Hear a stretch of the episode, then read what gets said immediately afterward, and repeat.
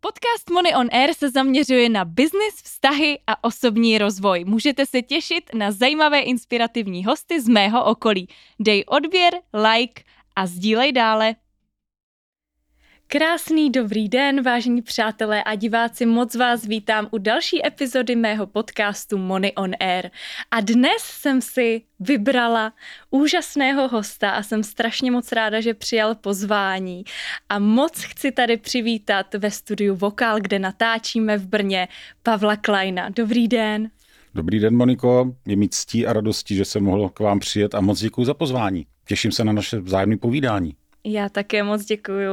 Je mi velkou ctí, že jste přijal tohle pozvání a ráda bych vás teda v krátkosti uvedla. Já věřím, že diváci určitě znají vaši osobnost, ale vy se prezentujete jako business coach a mentor, řeknem, řekněme s nějakými 30 letými zkušenostmi z podnikání, což je opravdu hodně, takže si velmi vážím toho, že dnes rozebereme téma, které jsme společně připravili a to jsou vlastně rozdíly mezi mladými a staršími podnikateli z pohledu toho, že mladý ambiciozní podnikatel může chápat podnikání jinak než starší, řekněme zkušenější podnikatel.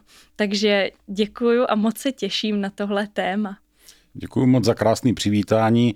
Eh, těch 30 let to není zásluha, to je nutnost. To si člověk odžije, aniž by chtěl či nechtěl. Takže to je jenom, to je jenom že to mám odžito. perfektní, perfektní. Tak já bych se rovnou vrhla na první otázku. Mm.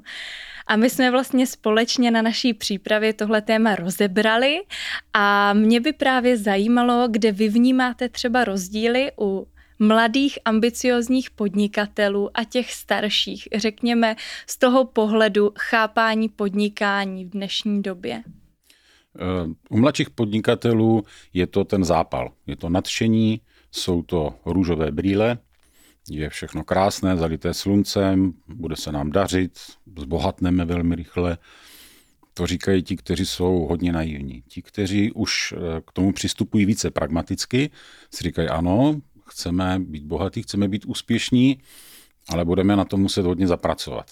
A to je ta skupina, která má mnohem větší šanci než ta první. Jenom ta honba za výsledkem není, eh, není to primární. Tam je potřeba si navnímat to okolí.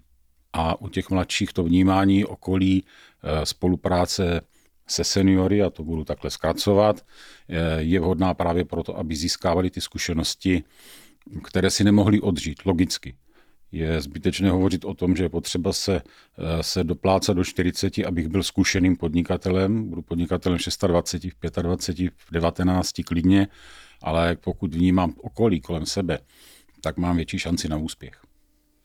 Krásná odpověď. Mě k tomu hnedka napadá, eh, jak vlastně můžou v dnešní době starší podnikatelé, ti zkušenější, předat přímo těm mladým právě ony zkušenosti, když třeba ten mladý podnikatel o to třeba ani nemá zájem? Eh, to je velmi častým jevem. Nemá o to zájem, protože si myslí, že to ví lépe než ten starší. Tím neříkám, že starší to, eh, to ví lépe, jenom má více zkušeností, má víc toho prožil. Je obrovská řada podcastů, stejně jako váš, tak je obrovská řada podcastů zase jiného zaměření, tak když nechci si pozvat eh, někoho staršího na konzultaci, nějakého mentora, tak budu poslouchat podcasty. Budu sledovat, co se děje v podcastovém světě a budu si naposlouchávat ty starší, kteří sdělují své zkušenosti jaksi volně do světa a eh, tam odsud nasávám zkušenosti. Krásné, krásné. Mě ještě právě jako napadá, když se vžiju, jelikož jsem právě ten mladý ambiciozní, řekla bych možná i ještě ten případ naivního podnikatele, který stále vidí všechno růžově, ale už je v té fázi, že si velmi dobře uvědomuje tu dřinu a co všechno zatím je a že to nepůjde takhle, ale že je potřeba vydržet a mnohem větší dávka trpělivosti, zkoumání trhu a podobně.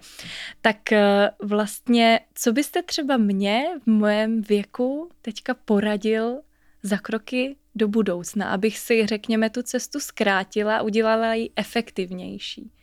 Vy jste přesně ten typ, který má tu větší šanci na úspěch, protože vnímáte eh, tu nutnost se, se koukat kolem sebe a sebe vzdělávat se. Já používám jednoduchou větu, proč, budu hovořit konkrétně k vám, proč vy byste měla platit za chyby, za které jsem zaplatil už já. Jo, to znamená, že když budeme spolu hovořit o biznisu, o jeho úskalích, tak já vám vlastně budu vyprávět svoje příběhy, co se mi stalo, co se mi přihodilo, na co si dát v životě pozor. A budete mít 50% zkušeností ode mě získaných, už budete vědět, že, že tudy cesta nepovede, nebo na tohle si mám dát pozor. Mám si dát pozor na podnikání s kamarády, s kamarádkami, eh, takový to živelný, budeme to dělat srdcem, máme se rádi všichni a podobně.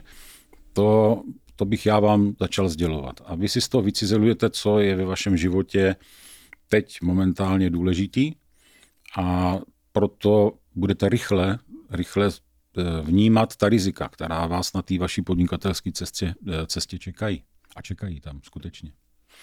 A když bych byla ten drzý mladý podnikatel, který si řekne, ale on má úplně jiný obor a zaspal dobu a řekněme, nepřijmu ty vaše zkušenosti eh, do dnešního světa, protože budu brát, že jsou, řekněme, z těch starších let, ale nereflektují dnešní svět, online svět, online rychlou dobu, ve které je potřeba opravdu eh, pracovat efektivně a rychle, velmi dobře s časem a nebudu tam třeba vnímat ty přínosy, tak jak vnímáte, jak si může být uh, takovýhle vlastně mladý, řekněme drzý podnikatel vědom na té cestě těch chyb, když uh, nepřijme vlastně rady od zkušenějších, je, jelikož vnímá to, že vyrůstali v jiné době a nevidí tam tu synergii, která by mohla pomoci. Uh, stane se to, že narazí. Neříkám automaticky, že když přijme rady od seniora, že nenarazí. Není to pravda. Eh, může, může narazit na problém a narazit na něj vždycky. Jenom jde o tu efektivitu a rychlost řešení. Jestliže se nechce, eh, nebudu říkat poučit, nechce se poučit z chyb těch starších, eh, tak je to jenom jeho problém. Určitě se mu bude nějakou dobu dařit, určitě ta sinusoida nahoru dolů podnikatelská bude, záleží, jak bude moc hluboká, to znamená, netvrdím, že vždy mladý podnikatel si má eh, konfrontovat se starším. Eh, to vnímání, že my, tyranosauři vyhynulého druhu, že se neumíme pohybovat v online světě, je milná. Je milná a já na svém příkladu to dokazuju, protože já v online světě, ač nerad jsem začínal, tak se v něm pohybuju vím, co funguje, vím, jak mě funguje marketing, ale šel jsem na to svým způsobem. Právě jsem vyšel ze svých zkušeností mm-hmm. a takto jsem si postavil svůj web, svoje promo, svůj marketing, svoje PR a postavil jsem si to sám za sebe. Jenom s malými radami těch mladých, zase na druhou stranu, mm-hmm. jak to technicky funguje. Ale obsahově jsem si to postavil sám na své osobnosti. Mm-hmm. Skvělé, skvělé. To právě i potvrzuje takové nějaké moje dlouhodobější uvědomění, že dnes je to hodně o tom osobním brandingu, že už není potřeba se schovávat s nějakou značkou, ale lidi vnímají lidi, takže to je super.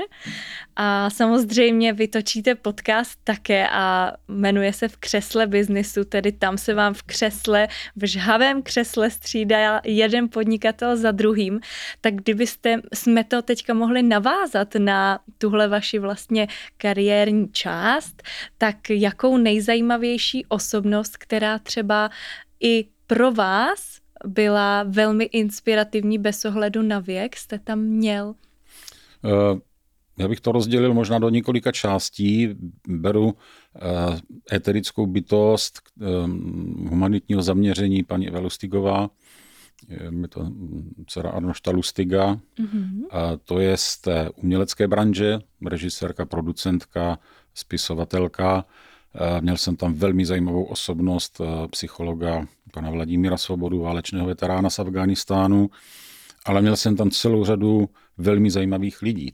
Řekl bych, tam neexistuje žebříček. U mě neexistuje mm. žebříček.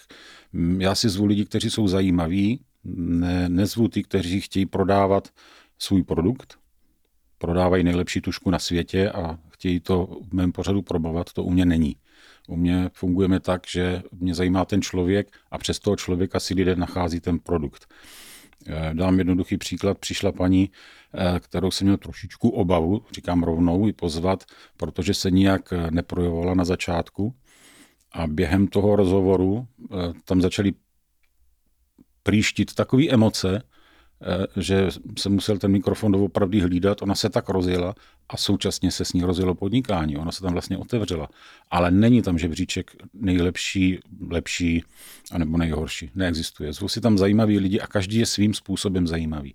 A to je zrovna ten způsob, jaký já doporučuji mladým podnikatelům, aby se koukli na tyto typy pořadů, na tyto typy podcastů, kde ti lidé vypráví svoje životní zkušenosti. Dám Poslední příklad, eh, natáčeli jsme eh, s jedním redaktorem nebo s jedním podcasterem eh, v, v sále plném lidí, natáčeli jsme podcast jako zkušební, až jsme ho dotočili, tak za mnou ty lidi chodili a říkali, vy mluvíte zrovna o tom, co my teď prožíváme. Jenom jsme si to neuvědomili. Hmm. To je to předávání zkušeností. Krásné. To mám vždycky taky radost, když se ke mně dostane nějaká zpětná vazba, ať už na live rozhovor nebo podcast, že to s tím člověkem rezonovalo a že právě přesně tohle cítil, že měl asi teď slyšet, protože je v podobné situaci, takže mu ta slova velmi pomohly. To mě vždycky jako hrozně zahřeje u srdce, že to má ten smysl. Skvělé, skvělé, super. Tedy nejde uh, u vás hodnotit nějaký žebříček osob, nejde říct, kdo byl nejlepší, kdo nejlepší nejhorší, to se mně líbí. A vlastně mě i na tom baví ta vaše pokora, že bez ohledu na věk vnímáte, že se můžete inspirovat u každého a že jste vlastně i zmínil, že marketing vám pomáhali tvořit i ti mladí, takže to je, to je super. To eh, Samozřejmě, je super. protože já tam vidím tu oboustranný, tu oboustrannou prospěšnost. Já se od té mladší generace učím to, co jsem neuměl, Jo, to znamená pohybovat se v online světě, kanály eh, onlineový, které fungují, protože já se živím trošku něčím jiným, než jsou podcasty a nemám často studovat a, a ani ta hlava toho, eh, toho plešatého strejdy jako já to nemusí všechno pobrat a je lepší si prostě na to někoho najmout. A stejně tak jako mladší si může najmout mm, mentora, osobního kouče, business kouče, který mu zas naopak ukáže tu, tu, tu stránku biznisovou. Tady ta synergie právě je v tomto. A pokud to někdo takto vnímá, tak je to jenom dobře. A já mám mezi svými klienty, já jsem na začátku se domníval, že moje cílová skupina bude 50+, plus, a z analytiky mě vychází, že jsou to lidé 25 až 35 let, což mě velmi překvapilo, mile překvapilo. Mm-hmm, zajímavé. Já jsem právě myslela, že se více zaměřujete na firmy, tedy taky jsem si myslela, že ta cílová skupina bude třeba 40 plus, jelikož to už jsou většinou uh, podnikatelé, kteří vlastní třeba nějakou firmu nebo jsou CEO v té firmě, takže to mě také mile překvapuje, ale právě proto rozebíráme tohle téma. Takže když bychom si ještě zhodnotili tu mladou generaci, tak kde tam vidíte přesně ta úskalí, proč by si neměli nechat poradit od těch starších, na co vlastně u těch mladých podnikatelů nejvíce narážíte? Je to třeba i nějaká arogance? Je to arogance, je to ego, je to právě to vnímání těch seniorů jako, eh, jako vyčichlých, kteří nemají jim co dát. Eh, je to ale obecný stav ve společnosti, že firmy propouští zaměstnance 50+, plus, protože si myslí, že už jim nemají co dát. Eh, já si to nemyslím. Samozřejmě jak, to není obhajoba generace mé, ale ty zkušenosti, které ty lidi získali, tak ty jsou obrovský. A já když se stavuju třeba manažerský tým, u svých klientů, tak se vůbec nebojí mít eh, do lidí starších a posadit tam k ním současně eh, juniory. Střední management můžou tvořit lidi 25, 26 let a 55, 60 let a tam, pokud mě to do sebe zapadne lidsky a profesně, tak ten, ten tým má největší výkonnost. Mm-hmm. Skvěle a tady mě hnedka napadá, jak potom ta starší generace bere teda tu mladou, když si vezmeme ten model, že v té manažerské pozici je spíš někdo mladší, třeba řekněme 30 let a jeho podřízený je třeba 50 letý. Tak jak to potom ten starší vnímá? Eh, když ten tým sestavuju, tak se snažím už na začátku tak, aby si sedli uh, lidsky, aby tam nastal ten prvek důvěry. Já to všechno stavím na důvěře. Jeden musí věřit druhému. Pokud na začátku jeden z nich, ať starší či mladší, dělá ramena, tak to nebude sedět, vybírám někoho jiného. Ale toto je, tato skladba je téměř ideální, protože ten senior uh, vnáší tu zkušenost, ten mladý ten drive, ale musí se navzájem respektovat, mít vzájemnou úctu. Nemá být úcta mladšího ke staršímu jenom, ale i toho staršího k mladšímu, který, který roste. Takže toto je téměř ideální skladba toho týmu. Když tam budou všichni 50 plus, nebude mít nikdo po nich, eh, nemůže po nich nikdo přebírat jejich zkušenosti. Nedopadá to na úrodnou půdu. Pokud je to čistě juniorský tým, tak může celou firmu vést eh, trošičku jinak. Netvrdím, že špatně. Ku příkladu měl jsem tam podnikatele, který mu je 27 let a mnohý 50-letý manažer by se od něj mohl učit. Je to kluk, který prostě měl neskutečný eifer, mladý, ale doopravdy tvrdě dřel, studoval, učil se a, a velmi mě překvapil. Ale byl to, byla to houba, taková krásná houba, která sála ty informace a v hlavě to měl tak srovnaný, eh, že prostě 50, mnohý 50 letý manažer by mu nestačil.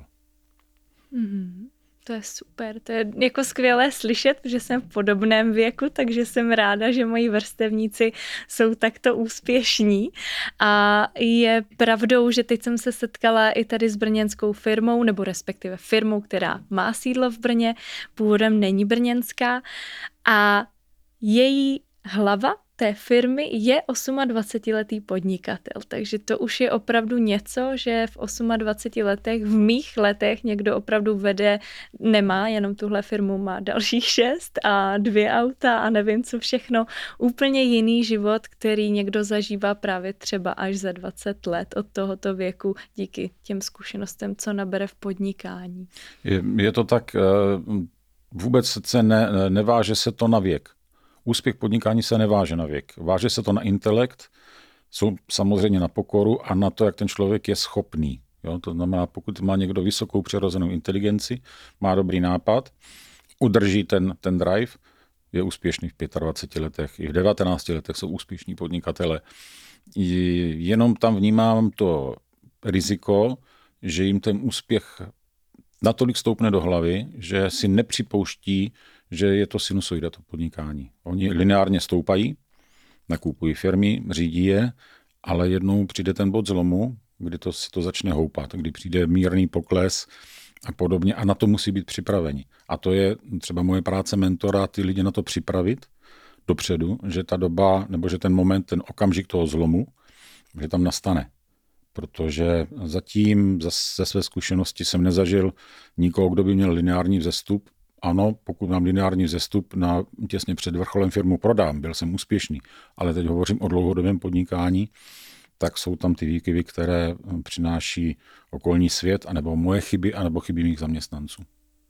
Mm, a jak se třeba právě tomuhle vyvarovat? Je vůbec nějaký klíč, jak se vyvarovat tomu, aby ta sinusoida klesla dolů? Eh, kdybych ten klíč měl, tak si to nechám patentovat. Nemusím už v životě nic dělat.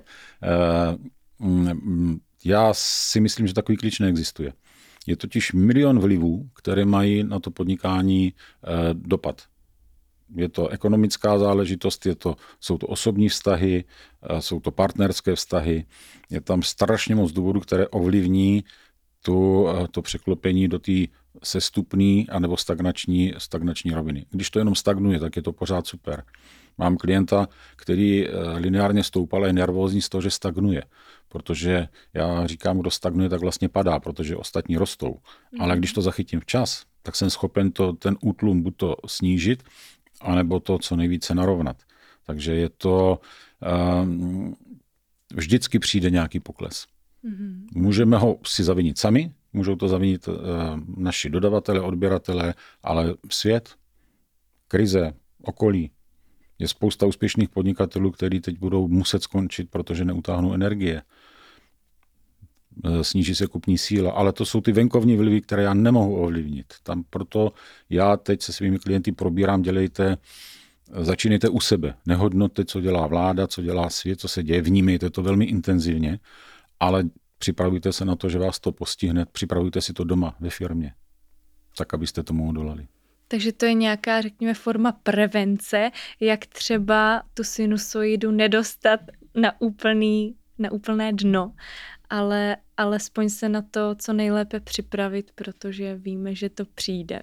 Právě třeba s těmi energiemi je to velmi trefný aktuální příklad, bohužel. Ona přijde eh, eh, krize na každého. Ať je personální, pořád to opakuju, může být jakákoliv, jakýkoliv druh krize přijde. Eh, kdy se má šetřit, je moment, kdy jsou peníze. Když na to mám být na tu krizi připraven. A uvědomit si, že mě ten pokles nastane. Ten tam je, u všech musí ten pokles nastat. Zatím nezažil jsem nikoho takového, kdo by, kdo by to prošel celý podnikatelský život od samých počátků až do důchodu bez zakolísání. Ale ta příprava, že to jednou přijde, to je nesmírně důležitá. A tohle to já s klienty hlavně probírám tak, aby to nenastalo. Mm-hmm. Možná to bude troufale, ale jaké vlastně portfolio klientů máte?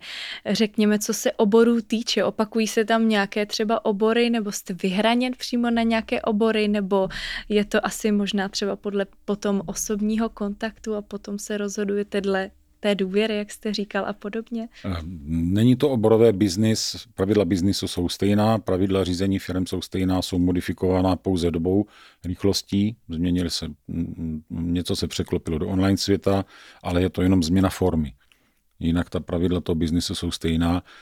Já jsem desetibojář, takže já na tu firmu pohlížím od marketingu, od nahlížení od, na webovky až po po účetní systémy, takže na ní koukám jako na komplex. A nemám, nejsem oborově vyhraněný, pracuji s živnostníky, s OSVČ a pracuji s velkými firmami nebo s většími firmami.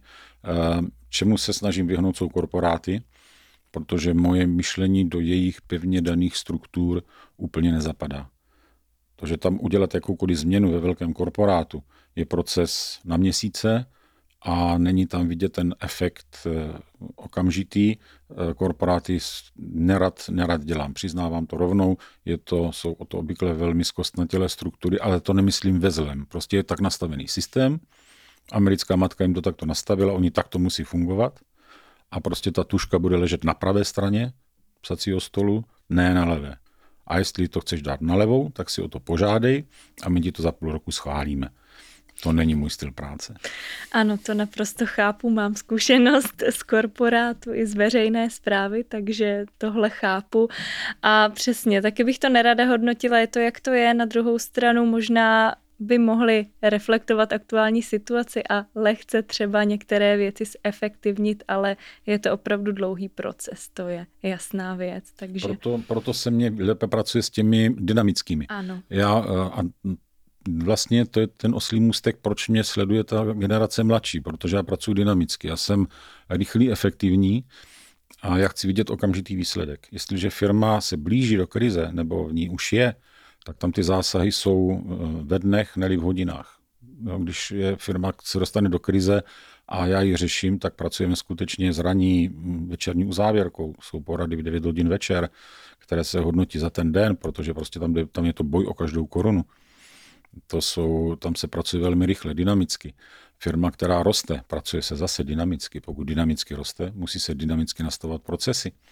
Procesy, to je slovo, které lidi slyší neradí, protože si myslí, že to je něco pevně svázaného, ale nenašel jsem náhradu za tento výraz, takže to je všechno o té dynamice. Jestliže mám nějakou změnu, změní se mě zákazník, já musím okamžitě reagovat na změnu, na přístup toho zákazníka. Dostanu výtku, musím okamžitě se podívat do firmy, proč ta výtka přišla. A tohle to u těch mladších jde líp. Oni to líp chápou. Eh, říká se obecně, hm, starého psa novým kouskům nenaučíš, naučíš pokud chce. Takže i podnikatel 50 plus, pokud chce, tak se naučí nové věci. Právě to mě, to mě nahrává na otázku, že právě u těch starších podnikatelů se setkáváme s tím, že jsou tam zastaralé nějaké systémy řízení a procesy. Tak jak právě třeba v uvozovkách přemluvit toho staršího psa, kterého chceme naučit novým kouskům, aby tyhle věci změnil, zefektivnil? Mám klienta, který eh, je velmi konzervativní, takhle jsme to dělali 20 let, takhle to budeme dělat dál. A šel jsem na to z druhé strany, přestavil jsem střední management. Tam jsme společně přišli na jiné efektivní způsoby, které jsem ale já prezentoval majiteli, který je samozřejmě ze začátku odmítal přijmout, to je blbost, to nebude fungovat. A říkal jsem, dobře, tak uděláme test, zkusíme to na měsíc. Nic se nestane, když to zkusíme tenhle ten způsob řízení měsíc. Když se vám to nebude zamlouvat, zrušíme to, zkusíme něco jiného. Ale měsíc do, do chodu té firmy nezasahujte. Nechejte to řídit střední management. Ale měl jsem jistotu, že ten střední management už to umí, že už jsme si to spolu během dvou měsíců natestovali, jo, projeli jsme si testovacím režimem, jak to bude vypadat, takže jsem věděl, co dělám. A po měsíci majitel zjistil, říká, no, ten, ten klient není úplně blbej, jako, ono mu to funguje. Akorát teď, pokud to poslouchá, tak pochopí, že vlastně já už jsem mu ty lidi na to připravil. Jasně. No to je samozřejmě možná i důležité zmínit, že nejdřív je potřeba nějaká předfáze, nejenom analýza, ale přesně ty lidi předpokládám zaškolit, říct, co bude jinak, jak mají vlastně jinak pracovat a potom teprve spustit vlastně testovací nějakou fázi a zanalizovat ty výsledky, jestli se to zlepšilo nebo ne. A jaký teda, když potom je právě tento super výsledek, tak je potom postup. Když ten majitel skutečně zjistí, ano, tohle nám funguje, tak eh, uzn- musí nejdřív teda uznat tu svoji, řekněme, milnou představu a chybu případně a řekne hnedka ano, takhle to uděláme, nebo se ještě setkáváte s nějakými námitkami, že ještě si není třeba jist? Uh, on si to nechce připustit mm. a já pracuji tou pozitivní motivací. Uh, já ho vedu k tomu, aby se na to přišel sám, že to je lepší a že je to jeho nápad. Takže tam se mě vlastně propojí to, že má na to připravený management. Mm-hmm. Management musí pochopit, že to nevymyslel on, že to vymyslel ten majitel. A ten majitel, já mu to jemně naznačuju, já mu neříkám, že to dělal špatně. Nikdy. Já mu říkám, pojďme se na to kouknout jinak a pojďme to spolu vymyslet. Pořád je to, že to děláme spolu. Že on je ten tvůrce té myšlenky, já ho jenom tak jako jemně naťukávám. A e, většina majitelů, kteří to někam dotáhli, tak to daleko, tak tu, tu přirozenou inteligenci mají, ta jim nevystárla. Tu, jim, tu mají, jenom mají zažité prvky myšlení. A já vlastně tímhletím těm návodnými otázkami je směřuju k tomu, že si vlastně na to přijdou sami. Že? No, zeptám se, máte tady ve firmě tři softwary, super, no, že to přepisují eh, dámy z Excelu do SAPu a ze SAPu do Excelu a, a potom to přepisují do, do Heliosu. Jako dobrý, ale, ale co kdybychom to jako takhle, pane majiteli, zkuste mě říct, jak by to šlo vymyslet jinak, protože prostě já to třeba nevím. A teď najednou v něm nastartuju, to, ten, ten klient to neví, jak je to možný. On je úplně blbej. Já to přece musím vymyslet, já to vím. A pak přijde s tím, že koupí celý nový informační systém s nadstavou business intelligence, no ale to je to, kam já ho potřebuji dostat. On si na to přišel a co koupí, už máme dohodnutý s managementem, takže taková, taková synergie tam potom zaklapne. Takže vlastně to gro je vnuknout tu myšlenku výše, aby on to přijal za své a tak nějak se s tím vlastně sám zžil. My starší se na to musíme přijít sami. Ano, ano. My si nechceme nechat poradit. Ale myslím si, že to je i častá věc u mladých lidí, že často si chtějí ty věci jako zažít sami a nenechat si poradit. A to jsme se i zhodli, že ta mladší generace možná více mluví, než poslouchá, že to je taková další nejčastější chyba nebo rozdíl, jelikož eh, si už myslí, že všechno ví a že v tom dnešním světě se orientuje lépe. Setkal jste se s tím? Toto je pro mě ideální situace jako pro mentora. A je to i jako pro vyjednavače, protože já nejsem profesionální vyjednavač, ale jsou situace, kdy za firmy vyjednávám, když jsou v krizi a nejsou mm-hmm. schopni se pohnout nebo dohodnout. Takže to je ten způsob, kdy já nechám tu protistranu mluvit. A u těch mladších lidí je ten prvek toho chlubení. Oni prostě se chlubí, mluví a já si je mezi tím načítám a oni, čím víc jim říkám, jo, vážně, a takhle jste to udělal, tak se rozjíždí a já už vidím, poznávám ta slabá místa a ta silná. A pak, když skončíme, oni jsou spokojeni, že se vykecali. A co na to říkáte? Tak jim řeknu potom svůj názor. No.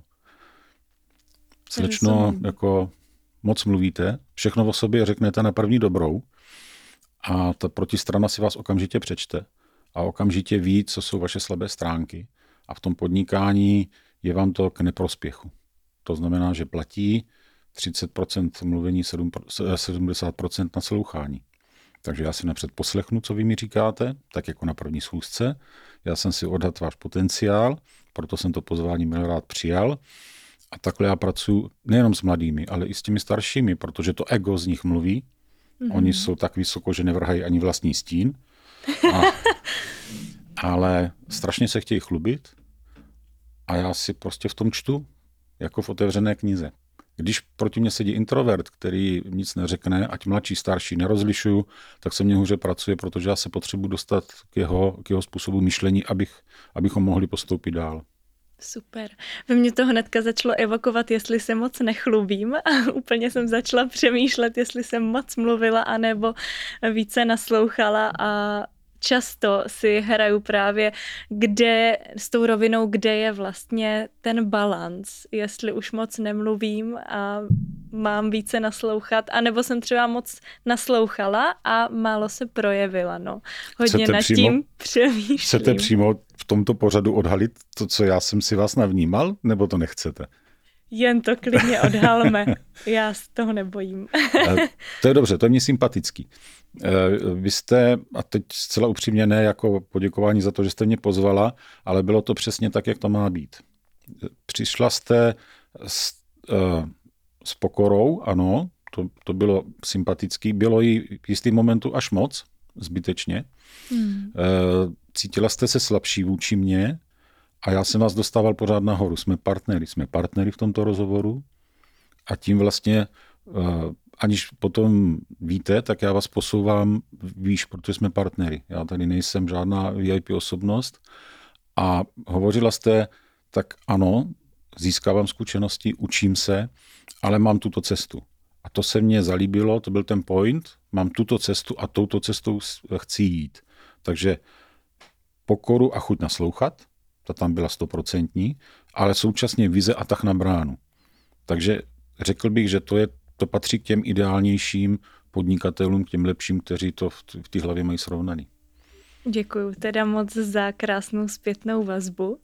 A je to určitě pravda, protože já jsem tak nějak už asi odmala vedená k nějaké úctě ke starším a zkušenějším, takže to právě asi vzbuzovalo možná až tu přílišnou pokoru. A já si právě velmi vážím těch, co už něco dosáhli a velmi možná až příliš k ním vzhlížím a právě potom se můžeme jako dostávat právě na tu lajnu, že nejsme v té rovině a jak jste říkal, vy mě potom zvedáte, ať se nebojím a že jsme partneři a podobně, což je super. Někdo, už jsem se s tím setkala, není tento typ, naopak mu to pochlebování, že já ho vlastně obdivuji, dělá dobře a nechá mě v této pozici, že já jsem něco méně než on, takže tam už právě pracuje to ego a někdo naopak eh, mě vyzdvihne na tu stejnou rovinu, protože si můžeme být vlastně přínosem a na věku nezáleží. Takže super. Ale tím, že jste zmínila tu vizi vašeho projektu, jak to chcete dělat dál, to bylo přesně ono. Já jsem tam chtěl slyšet, jaký, jak to vidíte dopředu, jak to vidíte dál. Takže já tam vidím ten obrovský potenciál. Jo? Kdybyste s tím nepřišla a byla jenom hele, potřebu vás, nebo chtěla bych vás pozvat a budeme si o tom povídat, ale vy jste předložila naprosto jasnou vizi, co s tím vaším projektem chcete udělat dál. A to je to, co mě zaklaplo do sebe, že jste ten člověk, který má ty ambice, ale má tu pokoru, ale má ambice prostě to, to táhnout dál tu káru.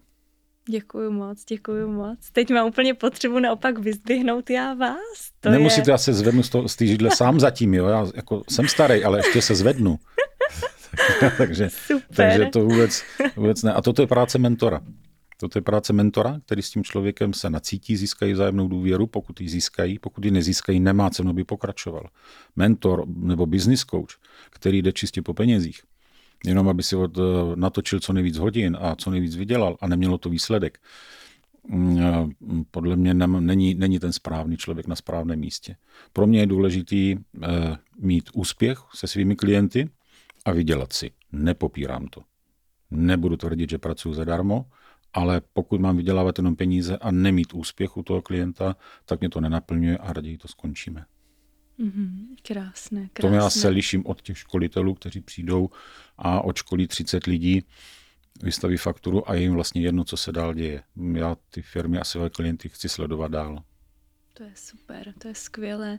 A myslím si, že to tak vnímá asi většina podnikatelů, že potřebují za tím svým projektem vidět i nějakou tu přidanou hodnotu, ne samozřejmě jenom ty finance a nějaké výsledky, ale i to zahřátí u toho srdce, že vlastně jste pomohl a že přesně, jak se jim daří dále, možná i nějaká ta dlouhodobost. Já mám dlouhodobé klienty, ale eh, samozřejmě jako, jako správný egoista mě to zvedá sebevědomí, když mám úspěšné klienty. A to je samozřejmě ale dobře, protože to zase zvedá i vás, ano, nebo narazíte ano, ano. na nějaké věci, které třeba, se kterými jste se ještě nesetkal, skrz to, že vlastně rostete. To.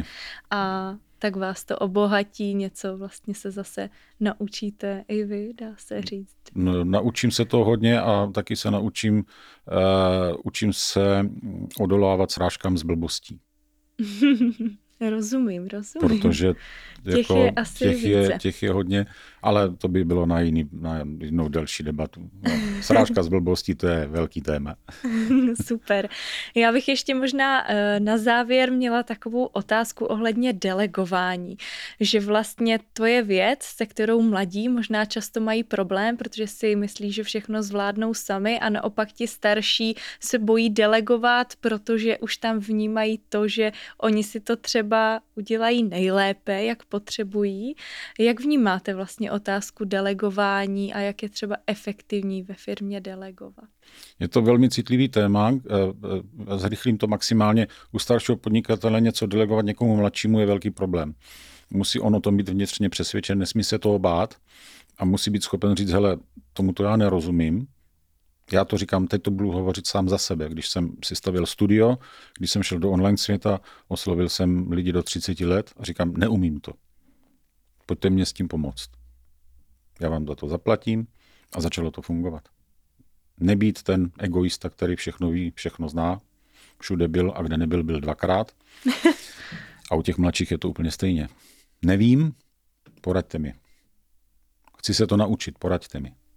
Takže nebát vlastně přiznat, eh, že v něčem nejsme dobří a nechat si poradit. Uh, ale tím jako si neschazujeme sami sebe přece. My umíme každý něco jiného a tím já se neschazuju, že řeknu, že nevím, jaký online kanál mám použít na, na, na streamování videa, co je pro mě nejúčinnější. Proč bych to měl vědět? Moje přidaná hodnota je úplně jinde. A zase člověk, který to ví, tak jeho přidaná hodnota je tady v tomto ale nedokáže se stavit business plán pro firmu s miliardovým obratem, tak jak to umím já. Perfektní, perfektní. A ještě mě napadla poslední otázka. To je hezký těch několik posledních otázek, ty ještě, jsou nejlepší. Ještě jedna, ještě ano? jedna. Eh, přece jenom eh, ráda bych to zmínila. My jsme se vlastně zhodli, že vnímáme teďka tu mladou generaci a teď myslím ještě tu mladší, než jsem já, že chtějí více žít a méně pracovat. To je takový nešvar, který se teďka i tou online dobou možná rozbíhá čím dál více. Tak co tady byste třeba poradil, řekněme úplně té nejmladší generaci, nebo řekněme, myslím, té dospělé 18, eh, kolem 18 let, 20 let, kteří chtějí prostě všechno zažít, ale vlastně už nemají třeba ty pracovní motivace, ambice a vidí, že, že to vlastně nemá třeba ten efekt a nemá to cenu, tak eh, jak tady třeba jako poradit, jak s nimi pracovat? Eh, měli by si sami v sobě udělat to základní rozhodnutí. Chci si užívat života do 30, to znamená, že nemůžu budovat firmu. Můžu být v online světě, můžu být youtuber, můžu být influencer, a to ano, ale skutečnou firmu jako takovou, pokud si chci užívat života do 30 let a nabírat zaměstnance a rozvíjet firmu, tak já se musím rozhodnout, jestli tuto, touto cestou chci jít nebo nechci jít. To je základní rozhodnutí.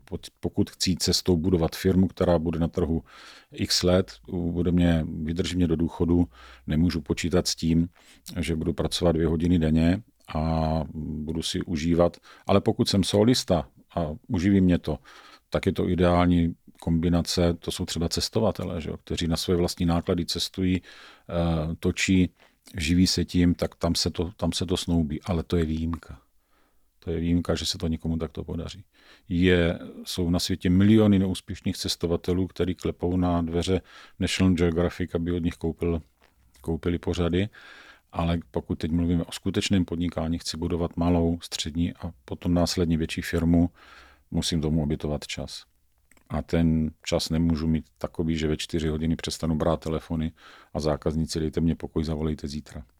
To je dost velký nešvar u mladých začínajících podnikatelů, kteří to mají takto nastavený. Přece já jsem někdo a něk, zákazník mě přece nebude obtěžovat pět hodin odpoledne. Jsou si vědomi toho, že zákazník drží tu peněženku, ve které jsou jejich budoucí peníze. Takže doopravdy jako rozhodnout se, že uh, pro budování firmy, tak musím tomu obětovat čas. Ano, píly, dřinu a nějakou práci a sebeobětování. Zcela souhlasím sama, už jsem to poznala, takže v pět hodin odpoledne te- telefony beru i později. Každopádně, abychom skončili nějak pozitivně, tak já bych chtěla strašně moc poděkovat, uh, že jste se podělil vlastně o svoje zkušenosti, o svoje postřehy, ať už z kariéry, řekněme, teď té koučovací mentorské, tak i té biznisové předchozí.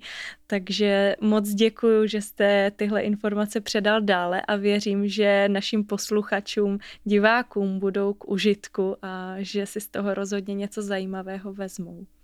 Já vám děkuji za pozvání, za milé povídání a přeju vám co největší sledovanost a ať ten váš projekt, jak jsem nastínila, tak ať zkvétá, protože mě to takto zajímá. A já vás velmi rád budu sledovat, jak se vám bude dařit. To jste si jako upletla trošičku byč. Já vás nebudu kritizovat, já vás budu sledovat, jak se vám bude dařit, protože eh, tu ambici rozhodně máte. Děkuju. Takže vám držím palce. Děkuji moc krát, děkuji moc krát, velmi si toho vážím a o to větší závazek mám to teda dotáhnout na nějaký zdárný vrchol té sinusoidy a neříkám potom spadnout samozřejmě, ale lineárně se posouvat, jak jste mhm. tady o tom hovořil. Takže děkuji moc za podporu, děkuji ještě jednou, že jste tady se mnou dneska strávil nějaký čas a povídali jsme si o tak přínosném tématu, jako jsou rozdíly mezi mladými a středními podnikateli. Takže ještě jednou děkuji. Já vám naposledy děkuji za pozvání.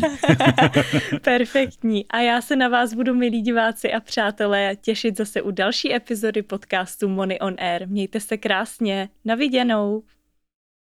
Podcast Money on Air můžete sledovat na všech podcastových platformách a dokonce i na YouTube. A Money on Air najdete na Facebooku, Instagramu, dokonce i na TikToku a můžete se rozhodně přidat k naší rostoucí komunitě podnikavců do facebookové skupiny Networkuj z Money on Air. Budu se na tebe těšit. Ahoj!